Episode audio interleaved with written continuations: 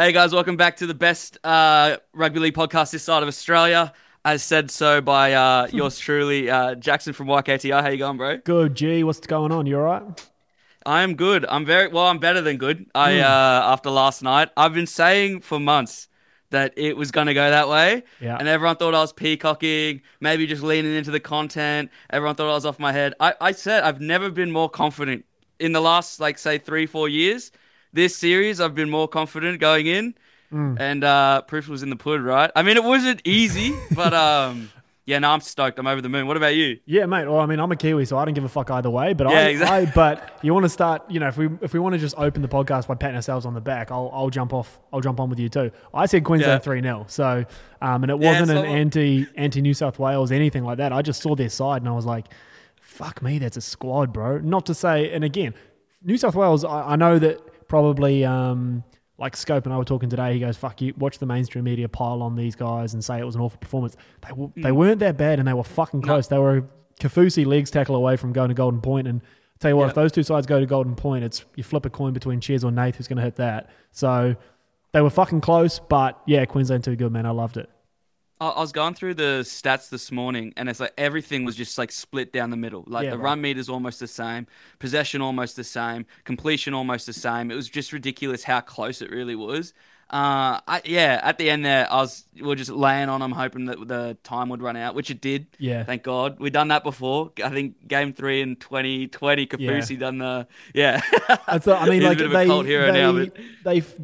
Queensland, like I had a tweet at halftime. I was like, the fact that Queensland are up is the most Queensland shit ever. It's because, remember even during that fucking golden run, even in the odd game where New South Wales, you felt like had the ascendancy, it had come to halftime and it'd be 10-8 to Queensland. And you're like, what the fuck is going on? How do they keep doing this? And as the game wore on, I think you just sort of, I mean, me as a fan, obviously not playing the game, the sense I was getting was like, it looked like it was even money.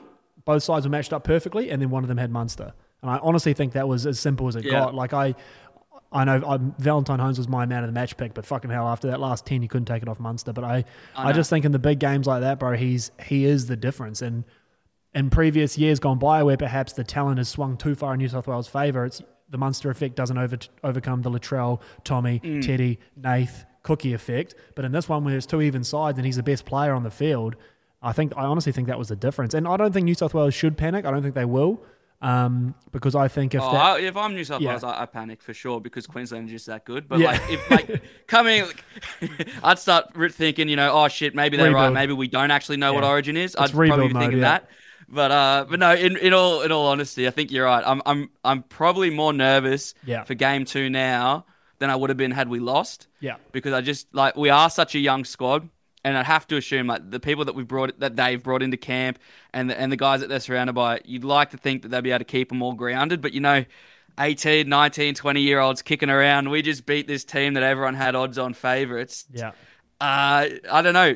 People are human at the end of the day. You like to think that they're going to keep their heads on their shoulders, but it wouldn't be insane to go into game 2 with a bit of more confidence than probably what's due. I don't know though. I think if you win by 6 in a game where Nathan Cleary, by his standards, was off, that should make you worried because Nath, not only have we never really seen him had an indifferent performance, we've fucking never seen him have 2 in a row. So Nath was a little bit rattled. You know, the attack wasn't really clunking. I think that was more to do with how dominant Queensland were around the ruck when Cookie can't get out and really... I mean, he was asking questions, but when they were... No, like, I think it would really painted a picture when like Grant was doing what I thought Cookie would be doing. There you go. Perfect. You know what example. I mean? So like you had the mirror up and I'm like, well, Harry's doing it. Yeah. So I was expecting Cookie to be asking more questions and stuff. It's just we'll tell you Grant what, if they start Cam Murray, he probably does do that. But for some reason these coaches are trying to be too fucking vibey and bring Cam Murray off the bench. Remember Jason Demetrio did it against Melbourne? Everyone's like, what the fuck are you doing, cunt? Yeah.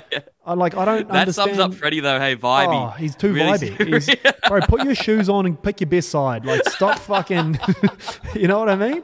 I don't know. Absolutely. I mean, it might shock you to know that Freddie probably knows more footy than me, but and hindsight's a tiny bit. Hindsight's obviously easy. You know, we're Monday morning quarterbacking this shit, but the Gillard Liam Martin swap for Paulo Murray, like if you're thinking in your head that you're going to disrupt Queensland, Billy, they asked him in their sheds, oh, what have you made of those changes? And he goes, no, we assume Liam Martin's going to come on and play on that edge, so nothing. Mm. And he goes, and Campbell Gillard's aggressive, but so's Paulo, so it changes nothing.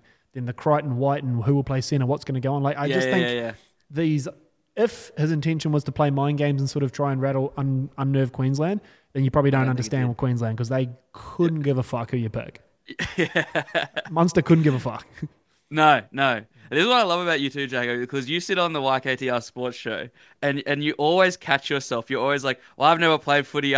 I never played footy either, so you don't have to say that to me. Okay, good. Yeah. Because you sit there with eyes and scope, and I love it. You're like, you got to say something. You're like, I know that you've played footy, but I haven't. Bro, this is where hot takes and ridiculous assumptions live. Okay, good. Freddie's shit. No.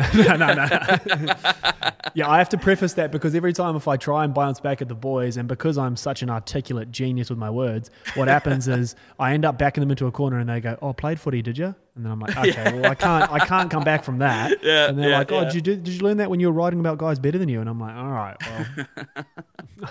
I caught one the other day. I was on one of my TikToks. Someone was like, yeah, but you look like you never even played footy. I'm like, mate, I was the best under 13s Div 3 hooker that Brisbane Division 5 ever saw. Well, like, I don't understand what you're saying to me. Let me clear the record. When people say I didn't play footy, first of all, I was the Green Bay 5B first 15 champion. So now fifth grade B is a stretch back in Auckland, but you can't take the championship off us. Did we beat Waiheke in the final? Sure. Was that Brandon Smith's Alamada? Maybe. I'm not out here pointing fingers. All I'm saying is that I was a very gifted footy player in my little, tiny, narrow pond. So I couldn't even say that much.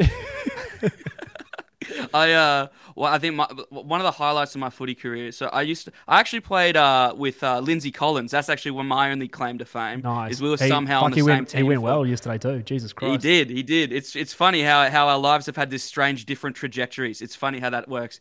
Yeah. You probably wouldn't have picked it at a young age. Yeah.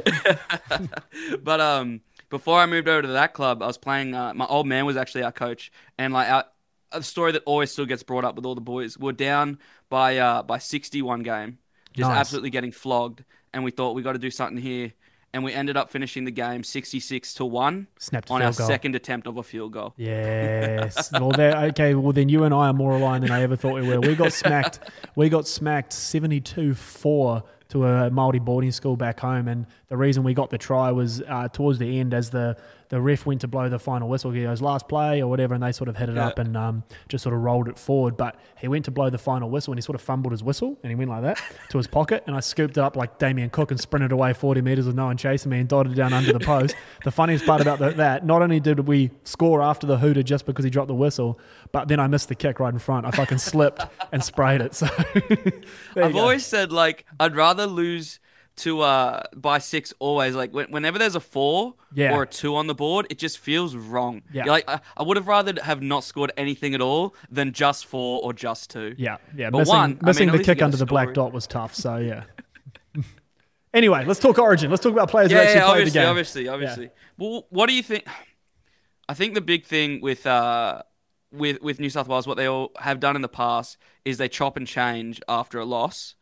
Do you think any chopping and changing is coming? Jake's in. I think Jakey's in, and I don't think it's a knock on Ryan Madison. I just don't think he affected the game. And he was probably a product of the fact that New South Wales, it felt like, were always coming out of yardage. That's not Matto's game. He wants to get down there and have a crack down a short side or off a bit quick play of the ball, get that offload, and because he's a fucking skillful player, Matto. But I would have Jake. All we were thinking when we were watching the game is you got guys like Reuben Cotter smacking into you, Carrigan smacking into you, Papali. Yeah. Like, Queensland was so simple with their game plan. All I'm thinking is, fuck, Jakey in the middle would be snapping these cunts. So I think they will bring Jake back in.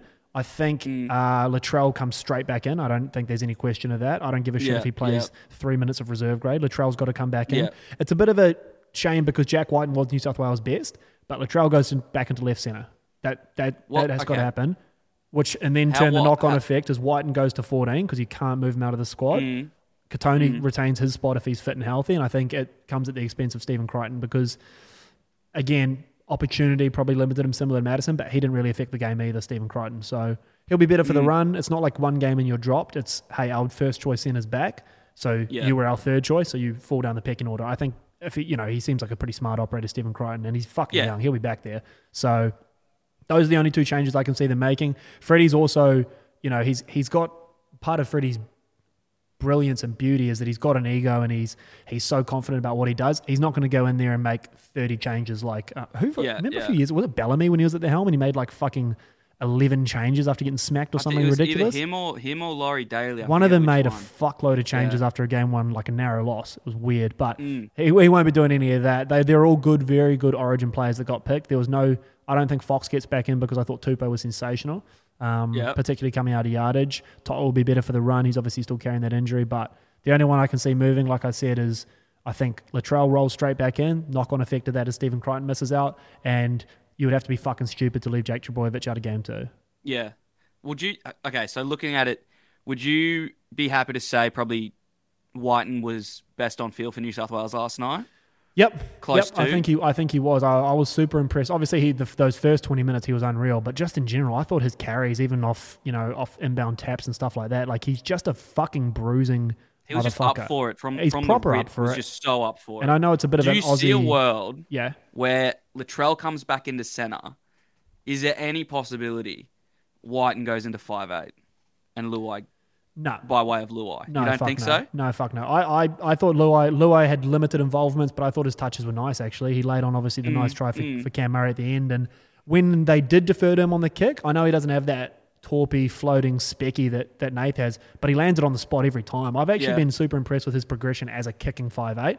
I know he doesn't get a lot of opportunities, but he forces a fuckload of repeat sets, or at least it seems like he does. And then I thought in those games, those few kicks last night, he got to a spot. He'll be better. He wasn't good, but neither was Nate. Neither was Yo. Yeah. Neither was Cookie. Yeah. And I think that's Teddy was fucking sensational. But once that spine on an off night loses by 6, I wouldn't be rushed into anything. Particularly, I wouldn't be changing the spine. I think Jack is such a versatile player that we already saw it. Katoni went down hurt. Xavier Coates went down hurt. Like you've got all these guys. Nanai went down hurt. You're going to have injuries. The beauty of having a guy like Jack White on the bench is he can. You need a prop, throw him out there. You need a fucking 5'8", throw him out there. You need someone to run the waters, throw him out there. Like he's so versatile that I would not be fucking around too much with your side.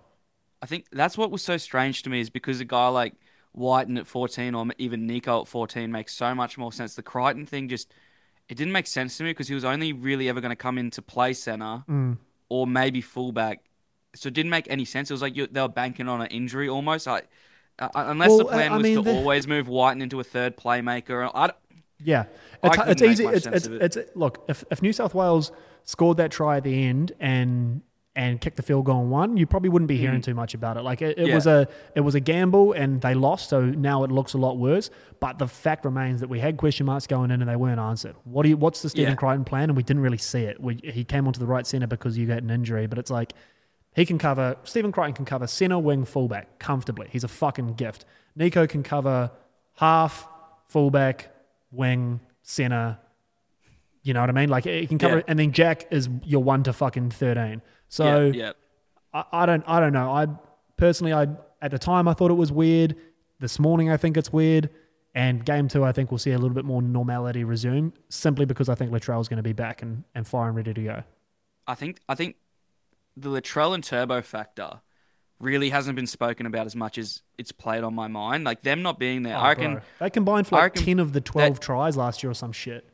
Is there two more impactful players in footy full stop? Like turn a game on its head. Like these two have got to be in that conversation of just like things are going one way and then they do that little bit of magic and just flip the game right on its head. They Latrell's can do it number from one. 0 to 100. You know what I mean? Like Latrell's so number them one, not bro. Being not being there is huge to me. And I just thought it was wild that like that people just well New South Wales was just good last year. They'll probably just be just good this year. I'm like losing Latrell and Turbo is massive, mate. Like Turbo won the Daly M with 16 games. Yeah, Latrell is just the best center in the world, probably. Yeah, it just blew my mind that, we're talking about Fox and White, and we're just like, well, the big loss here is Trell and Turbo. I think because it happened so far in advance, like by the time the team got named, we were kind of already over it. We'd accepted that they weren't going to play. That's fair. But now, like on a morning like this, you start to really. I keep saying morning. It's 2:15 p.m.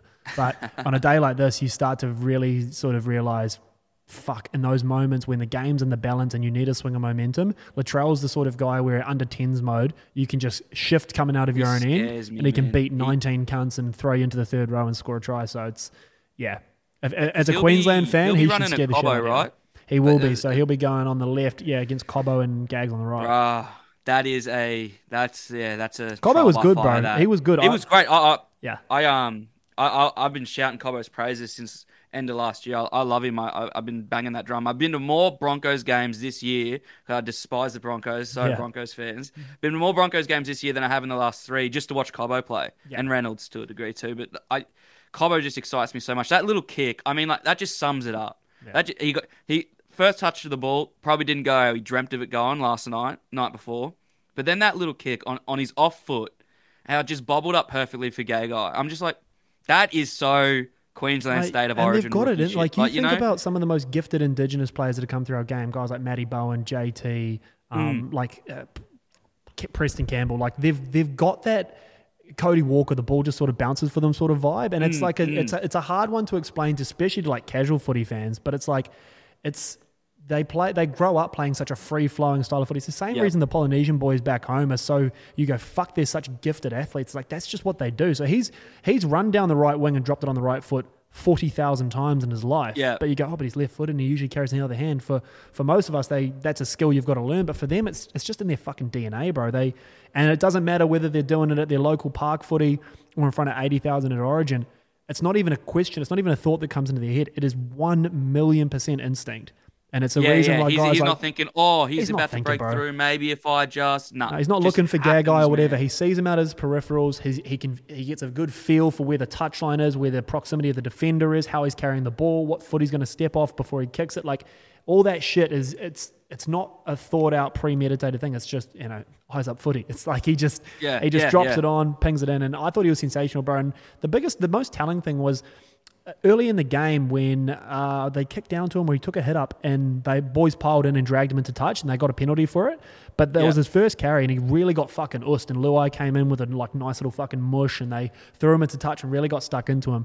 Tell you what, if I was fucking 19, 20 years old and that was my first touch of Origin, you could have forgiven him for being rattled and sort of going into a shell. Yeah, absolutely. 2 minutes later, he fucking took a hit up off the back fence and got the bumper bars up and smacked into fucking Katoni. It was like Jack Whiten rather.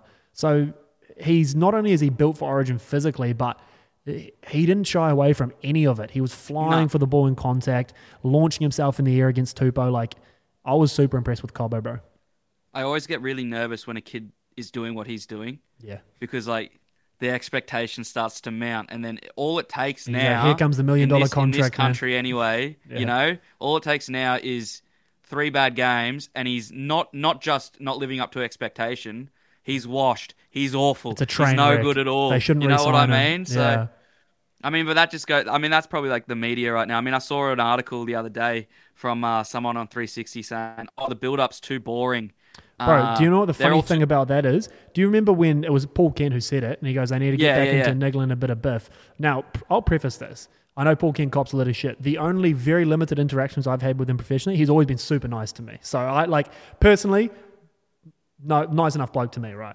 Professionally, fuckwit. So what happens is he was the biggest one chirping from the fucking sidelines when it was the Tino versus Haas. Remember that dust up?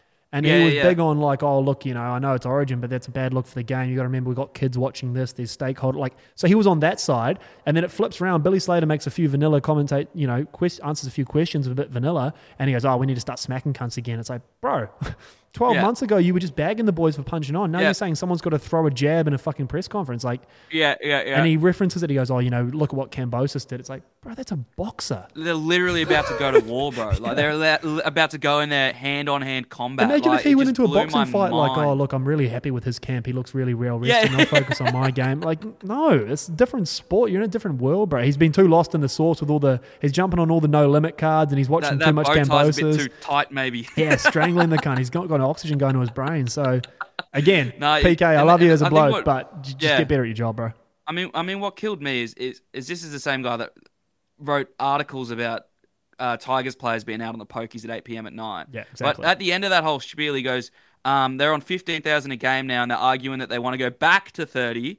And what are they doing to sell the game? I'm like, bro, They're playing State of Origin. Like that, that's their job. And also, like, that is the job of them. You're meant to be selling the game if we really want to talk about it. Like, you're just mad that nothing fell in your lap to sell it. Like, they're doing their bit. It's just bonkers. And also the player payment thing, how he always references that, like, oh, they're trying to get paid more. Now that, hang on a second, cunt. They were getting paid more. They took a half pay cut because of COVID. It's got nothing to do with selling the game or not selling the game. Yeah. And that's now rolled on for another 2 years. The game still made a fuck ton of Origin last night. They still made more 80,000 money last year than they did the year before and the year before that. And they had 80,000 there last night. And the players aren't seeing a clip of that. In fact, they're taking half the money they typically get. So don't be like, oh, they're trying to get more money and they're not going to sell the game. It's like, bro, they're selling out that fucking stadium. They sold it out, like, in terms of viewership last year. Well, with a bit of help with 2-for-1 tickets. Exactly, but that's just a New South Wales thing. Not the boys. The boys did what they could do. The boys did what they could do. New South Wales thing, you know. But exactly. It's like, that whole narrative, it was bizarre. Sometimes I just sort of tune that shit out. But yeah, I mean, even with the boys trying to get their money up, like, even with this Payne Haas thing, everyone's losing their mind. And, like, to a degree, you can be like, oh, how could he want more? He's so young and rah, rah, rah, and he's a prop and this and that. I'm of the, he could go out there next week. He's got a year left on his contract. He could do his ACL. He could do a Jararia year. You got to try and get your money when you can get it. I understand you got to be a part of the team. You got to build around you. But I've never been angry at a player for understanding that they're going out there playing a high contact sport. Anything can happen out there.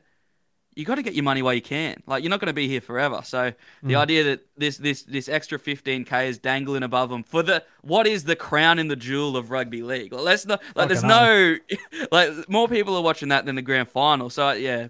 Anyway, I could sit here and talk about Fox League all day. I think that's why they do it. Yeah, the Payne Haas thing. I'll just quickly jump on that before we move on. But like, there's a balance between, like, I'm the same as you. Fuck, if someone offers you $1 million, sign the fucking contract. But here's the thing, Payne Haas.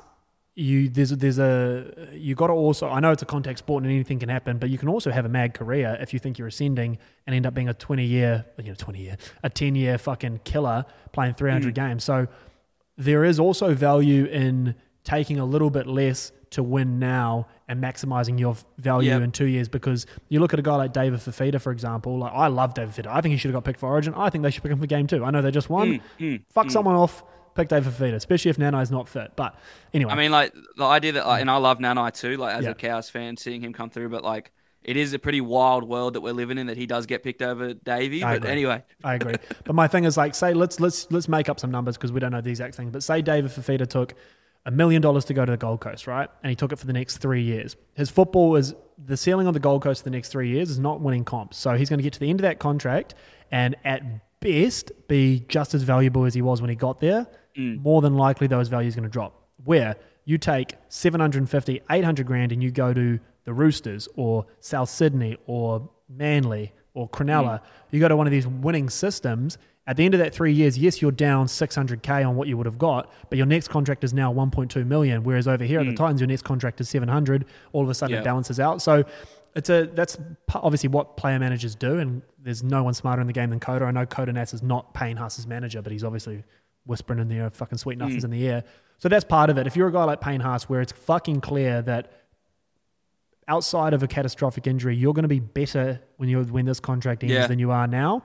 I think it is, you got to start looking at where is our real value. Is our value in grab as much money as we possibly can in the next 2 years, or bank on ourselves, back ourselves for the next 5 to 6 years and really fucking smash this? Let's win footy, let's win comps and maximize our value after that. That's why a lot of people take under stay at the Storm. Because they know 2 years at the Storm, I win a comp. Instead of getting paid 500 to go to Cronulla, I'm going to get fucking 800 and go. Totally not abrupt transition that wasn't added in post. All right, so round 14 feels like it's like round 80. The way it is. This is the first year I've really knuckled down and tried to do this content stuff. You're killing it, bro. Boys... Can I also just say before we roll on that there's plenty of people in this space now, obviously. Between us and Kempy and Brilliant Bears and Hello Sport and all these amazing guys. Bro, you are one of the hardest working blokes in this space right now. No, truly. And the fact that obviously you're a lovable cunt, so that's why everyone fucks with you, but the grind and the work ethic that you're putting out is noticed by everyone in those circles. So I appreciate you having me on. I appreciate you having me on, bro, because if you keep on this trajectory, you'll be fucking you won't be sitting here. I'll tell you that right now. You'll be fucking miles ahead of us. Wow, nah, dude, that's you're too nice. That's ridiculous. Don't pump up my tires too much. I don't want to. All right, let's talk footy. Go on, brother. All right. My boys against the Dragons. I'm always confident when the Cowboys play footy in 2022. That's what you should be. But up there at Country Bank Stadium, they've been making it a little bit of a fortress this year. Dragons are good. Does Benny Hunt back up? I don't know. But do any of the Cowboys boys back up? I also don't know. Yeah, I think they will. I mean, obviously, guys like Tommy Dearden and Hammer didn't play, so they'll be there. I mean, Chatty will still be there. Lolo will still be there. Murray Tuolangi will still be there. Yeah, we're looking all right. I mean, we'll definitely see.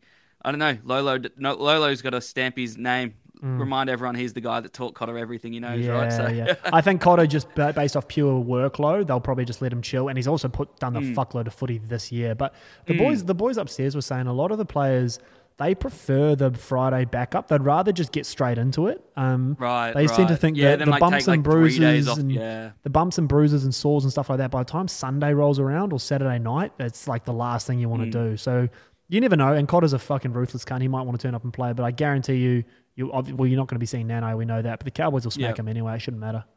Hey, Stowe. I like that. We'll back them in. Lukey Stowe's just wandered him. Carry on. Oh. Titans, Rabbits. Now, on paper, I automatically go Rabbits over the Titans, but I've seen... I've gone down and watched the Rabbits play at Seabus a few times now, and the Titans just seem to, for whatever reason, like to get up for this game. I know that's a very vibey thing to say. Love it. But especially last year, I watched Dave Fifita score 3 tries against the Rabbits. I mean, they ended up losing that game, but I mean, anything could happen. I mean, Dave Fifita is now auditioning for game 2. Yeah.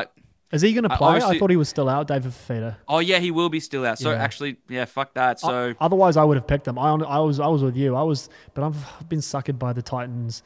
The biggest cock tees in the comp. Them and the Wahs, no offense. Yeah, exactly. We'll get to those cunts. But my boys, the Titans, I end up picking them in an upset every week. I see that $2.80, $3.75 dollar mark, and I go, fuck yeah, they're a red hot chance. They can score points, those cunts. But hey, brother, how are you?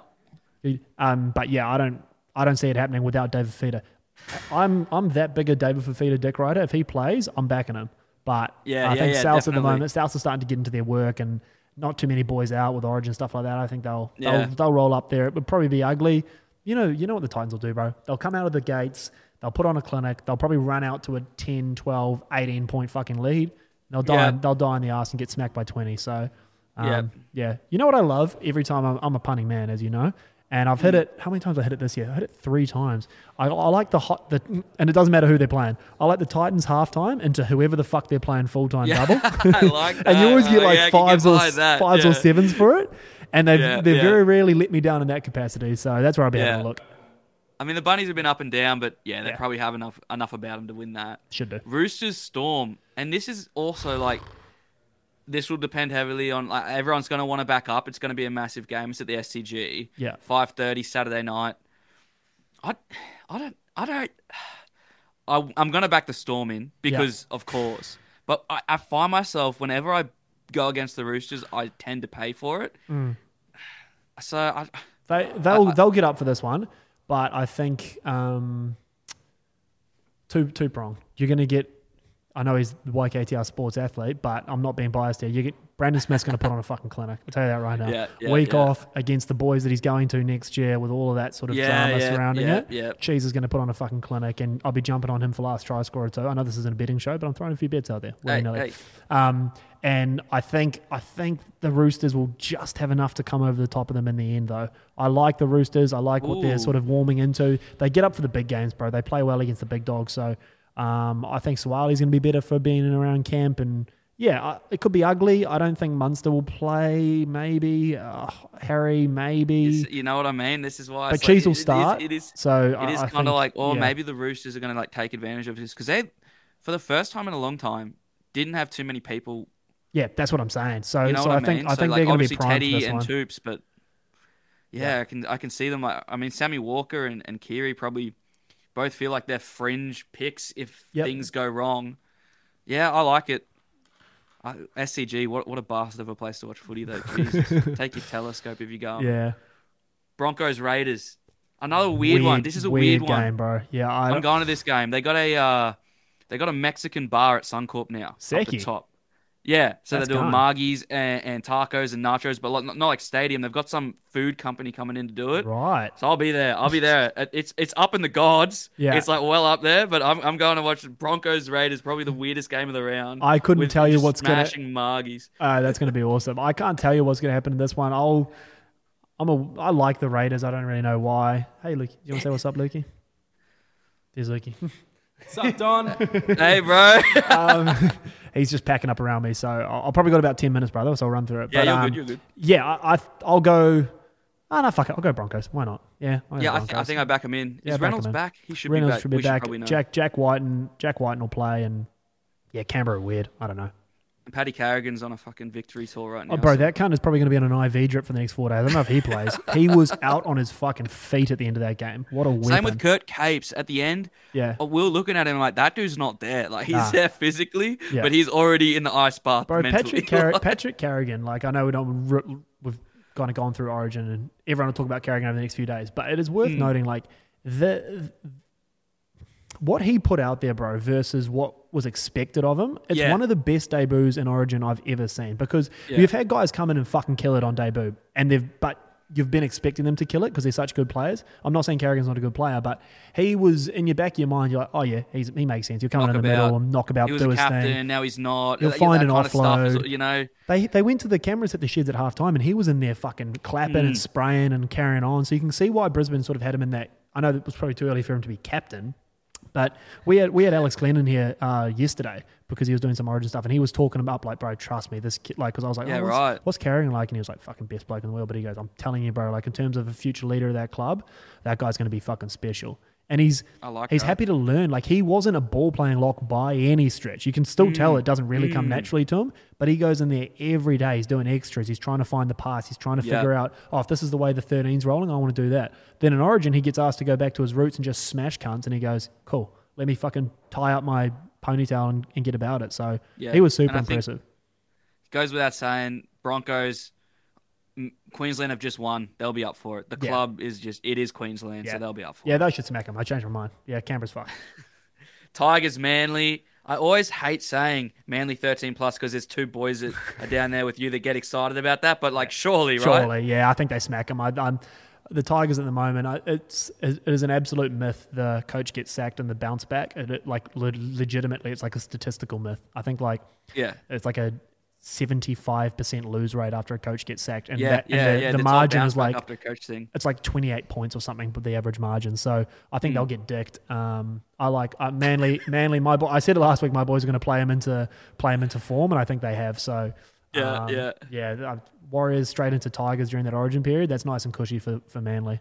I'll tell you what, I put up on the stadium games are never interesting. I don't know why that is. Yeah. They just aren't. It's boring plays, that's why. I just brought up on the sports show, you mentioned at the top of it, would you see any changes for New South Wales for game 2? I'll tell you what, if you don't want to bring Jakey in for whatever reason, Ola Kawatu in for Madison. He's the sort of cunt that last night could have really changed the momentum with a couple of big powerful carries or a couple of big shots, and I know he was close. He was in and around that, and I believe Freddie gave him a call to basically say, hey, listen, we haven't picked you, but fucking keep doing what you're doing. So if there was going to be any sort of forward pack changes, I would go Jakey. I stand by that. But fuck, Ola Kawatu wouldn't look out of place, man, coming off the pine and absolutely ripping cunts. He's one of those guys that's like Carrigan. It's like, for whatever reason, there's this unsaid thing where it's like, yeah, you are playing very well, but for some reason you have to prove it to me time and time again. Well, Ola Kawatu's killed it this year, but still people will be like, yeah, but I'm not sure. Yeah, what are you not sure about? Watch their favourite player eat shit for 2 years. Yeah, and he might come there, good. He's been there, done that.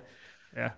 Knights, Panthers, bad day to be a fucking Knights supporter. I think if you want to see how champions bounce back after, like, I say indifferent in quote marks because I don't think they were that bad, but Yo, who should have gone off, Yo, Cleary and Luai are going to come back into that side and they are going to rip the fucking lid off Newcastle. I think it's going to be... Yeah. I think it's going to be one of those games where by halftime you're looking at 28-4 or something like that, and you go Sunday 4:00. That's one of the Panthers. That's when they kill people. They'll kill people. Have normally switched it off. They're behind closed doors, and that's when they just hurt people. I think it was on these Sunday afternoon late games. Souths last year when they smacked them like 56 something on a Sunday afternoon. Yep. I was sitting at the beach. They did it to the Titans at Magic Round last year too. Everyone's gone home, and then the Panthers just come out and just bully you for 80 minutes. I reckon this is going to be a bloodbath. I think it might maybe give him the first 10 or 15 to sort of let him get into their work, but by the time the final whistle sounds, I think you'll be seeing some battered and bloody Newcastle players, and I think the fans would have left. I think it's going to get ugly. Yeah. All right.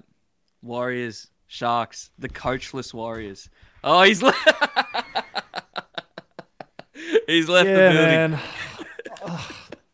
Look, I don't know. So, bro. You can't really talk because you don't want to relocate to New Zealand either. Like, you're over here. So. Yeah, right. But I took the Alexandria job knowing I'd have to work in Alexandria. You know what I mean? So, look, I don't know. I think there's a couple of important things, and I'll try not to talk too long about the Warriors because people get pissed off at me. But look, Cronulla, I love it. I've got Warriors 13+, as I always do. Cronulla are going to smack them. Let's just leave that. I was at the game a couple of weeks ago out at Shark Park when they won with 11 men, and it was brutal. But. And Talakai absolutely flogged us. But with the Warriors, bro, like, I think it's worth it. At first, I'll preface what I'm about to say by this, right? You have no idea what's going on in Nathan Brown's life. He did say that he was staying back for family reasons, and as a guy who's gone through family dramas, like, your circumstance can change overnight, and it might shock fans and whatever, but it can certainly change overnight. So I'll say that, and if that is what's happened, bro, stay here. Don't fucking bother coming home. Yeah. If that's not the case, and you took the New Zealand Warriors job and you were never 100% keen to go back to New Zealand, that's fucked. And this goes beyond the coaches as well. This goes to all the players, and it's look, a lot of them, guys like you and Aitken, I believe Bailey Sirenen has the clause in his contract but hasn't exercised it yet, but the guys who signed those contracts with the get-out clause if the Warriors went back home, There's two problems with that. Number one, it's from an administrative level. I know you needed players. I know you had no one, and you had to sign guys like Jack Murchie and Ewan Aitken and get these boys on contracts. Maybe that was the only way they could sign. I don't know the ins and outs of it. But that means you're a shit negotiator. You're a shit recruiter. Absolutely. Sort your shit out. And if you're the players, there's got to be a duty of care to the guys that gave you a start. And you're seeing what Reece Walsh has done, bro. Reece Walsh has gone, no, look, I know I'm hot property. I know that if I really wanted to, I could strong-arm these cunts and get out of it. But... They gave me a start. They've supported me. I'm going to repay them by at least going back there for a year and giving it a red-hot crack. And if at the end of that, by 2024 is my clause where if I want to miss home, I can leave, then I'll leave. And every single Warriors supporter went, no dramas. If Nathan Brown had said, look, I'm going to go back next year and give this a red-hot crack. If I'm over there and it's struggling in my family and I can't handle it, I'll dip. But at least go and have a fucking crack, man. The Warriors have done so much for this competition over the last couple of years that I think that's also been oversold. I think they've got enough pats on the back for that. But I think that they've done enough to at least warrant support from a coaching and player perspective. Like, give back to the club that let this game continue. You know what I mean? Now, yeah, absolutely. The problem with the Warriors in general, I think they're in the worst place in the club's history right now as an organisation, and I think it starts right at the fucking top. I think they've got a rotten owner. Yeah. I think they've got. And Cameron, George and I have always had a decent working relationship when I was a journalist. He was always nice to me. He genuinely was. Yeah. I don't like the way he operates. I don't like the way those two isolate themselves and make decisions that affect the football department. I think you saw that when Brian Smith went there and basically had a cup of tea and dipped the fuck out. He didn't like it. Kearney never liked the input that they had on the football department. I promise you that. He fucking hated it, right? Gus Gould comes in. I know COVID hit, which made his Pathways program tough. Gus dips. Because he didn't like the fact that he was getting this oversight coming in on the football department. If you hire someone to look after your football department, like a guy like Brian Smith and then Gus Gould, who kind of know footy, and then you've got some cunt who owns Ortex fucking running in and telling you, no, you got to be picking jazz at prop or whatever he's doing. Yeah. That's where, and it goes beyond that. I know I'm ranting at it. Last second, there is a disconnect back home, bro, between the New Zealand Rugby League board and the Warriors. There has been historically, there has been forever, and that is what has limited the New Zealand Rugby League setting up a proper pathways program to bring through our kids. That's why Aussie clubs can go over there and poach the best talent, dip out, because they actually offer a pathway. You can play under 14s, 15s, 16s, 17s, 18s, 20s, reserve grade at Parramatta. At the Warriors, you better make the first grade squad out of school or pick up a spade. There's nothing there, bro. I know they're in the flag now, but obviously COVID means they couldn't do it. But that was only implemented because of Brian Smith. They didn't have a Jersey flag team. So the club right now is in and I said to Scope this morning, the next hire is the most important hire the club's ever going to make. Not only coach, but administrative. And I would not care, bro, if they come out and say we have a 5 or 7 year plan. I'll cop 5 or 7 years of absolute lickings if I can see a clear plan. At the moment, there is no plan. They're just buy a player. Bro, recruitment. They're buying players, not like they're not implementing systems. But recruitment-wise, they're putting band-aids on a broken arm, and it doesn't work because recruitment-wise, I genuinely think, and I'm obviously biased, I think they're more the Roos. I think they're one of the best recruitment clubs in the game. Reece Walsh, Adam Fanua-Blake. Before that, Tohu Harris, Sean Johnson just came back. Reece Walsh, Ewan Aitken's a beautiful pickup. Joshy Curran, like. And there's not a lot of players at the Wires where you go, he's not very good at footy. Next year we got Mitch Barnett, Luke Metcalf, Dylan Walker, Murata Niokore. Like, it's not a player issue because these guys are out here having a red hot crack. But beyond that, mate, there is nothing at that club that is stable, nothing that is cohesive, nothing that's working towards a collective goal. And you see it on the field, bro. I pretty much agree with everything you just said. I have nothing to add. Sorry, that was about 40 minutes of the podcast. But I'm passionate because that's my team, you know what I mean? You have to be. I covered the Warriors for 2 years, and it was the same issues that I was writing about back then have been exacerbated and amplified by the COVID and being stuck over here. It hasn't got any better. So, look, maybe I'm wrong. Maybe Stacey Jones is the man for the job. Maybe Ronald Volkman comes in and fucking we charge onto the grand final and knock everyone over. Yeah. But I just don't think until they fix whatever the fuck's going on back home, mate, they're going to be... They've spent like 11 of the last 10 years in that 8 to 13 slot. They just don't move, bro. They don't improve. They don't even really get worse. They just... The Warriors just are. And I'm sick of supporting a club that just are. I'd rather be fucking wooden spoon for 5 years in a row and have a clear fucking plan than this weird... mad performance against the Roosters, then you get smacked by 70. Oh, geez, they looked all right against bloody Manly, and then Cronulla dicks you. I'm sick of it. So, I think Warriors 13 plus this weekend. The league lends nothing to players, to teams in the middle to the back of the pack. It's just like, well, you better get better. But try and think of a club in a worse spot right now. Like, you'd argue probably the Tigers, but... I would say at least the Tigers... At least they're in New South Wales, in Sydney. Like, it's not a bad place to live. And they got Tim Sheens. They got Tim Sheens, bro. A lot. Yeah. They got Tim Sheens. So there's a guy... At least there's a guy there with a plan. Even if you don't like the plan, at least it's a fucking plan. The Warriors don't even have a... They didn't even have an interim coach. They just threw Stace the fucking dirty laundry and said, do something with that. And Stace goes, fuck, I've only been an assistant for 3 years. I don't even know what the fuck I'm doing. He's got Tony Iro there, but you know what I mean? I just... It's a tough place at the moment, and I would not be shocked at all, and I wouldn't even lament it if you saw all the rest of the Aussie boys say, I'm not fucking going over. Yeah. I wouldn't care if you saw guys like Jazz and, you know, these guys that have a really red-hot crack every year go, fuck this, I'm out. So, I hope not, but anyway, that's the Warriors, bro. Well, Bulldogs para. Speaking of clubs in turmoil, look, I see. Okay, here you go. Here's a fucking perfect example. The Bulldogs have been shit for so long. I can see a plan with the Dogs, bro. I know they just sacked Barrett, but Gus is in there. He's got a plan. They've recruited well. The juniors are what they are. You're not hearing really good things about their juniors, but at least there's a fucking system there, and they are playing better football now than they were at the start of the year. So. Yeah, absolutely. I think, look, Parramatta are going to smack the living shit out of them. We know that. Yeah. But at least there's steady improvement in the Bulldogs. I think Matt Burton's really coming into his own. It's probably taken a little bit longer than people would hope. But, bro, the cunt was playing centre all last year. Like, he's let him find his feet. By year's end, I think we're all going to be speaking very differently around Matty Burton as a 5'8". He's really impressed me in the last couple of performances. I like the Dogs to like do something for the first 20 minutes, but Parra should be too good here. Yeah. I will tell you who's nice, bro. Is that is it Beyond Diodo, the hooker? Yeah. He got a little bit about him, eh? And with Marshall King fucking off next year, I was desperate. I was hoping Chico would sign there because I thought he'd be a red hot chance at getting the 9 jumper. But Beyond Diodo looks good, bro. Yeah, he looks really good. There's a couple young guys there where they're just like that Shoop as well, like some young guys. Yeah, he's a big aggressive cunt, isn't he? Yeah. And you're like, what's going on there? It was like I remember when like DWZ was there, and I was like, what are you doing here? Like, it's just like the way that he's moving on a field that isn't doing anything else for him. Yeah, they're just going out there and finding their own work. And I can get behind that for sure. Yeah, I think the biggest thing about this game will be seeing that fucking stadium out at Homebush have 90% less people there this fucking just Monday night. Just play at a Bankwest, bro. Come on, man. Bro, I have no idea why they still play games. I mean, I was talking to someone last night who was getting home from the game. They left as soon as the game finished. They walked in their front door 12:30. Yeah, that's a good run. It's a mish. Yeah.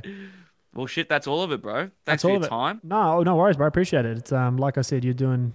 This is your fucking space, bro. You stay in this fucking lane. You keep smiling. You keep making good content. You keep wearing good hoodies like that, and you'll be away. Yeah, yeah, I really enjoyed it. I'll come on whenever. If I'm easier to get a hold of next time, I'll come on whenever. I mean, hey, we got there in the end. Now it's like the floodgates are open, right? Yeah, exactly. We could do this every week, you and me, bro. Chop it up. Yeah, I like that. All right, bro. Thank you very much. Appreciate it.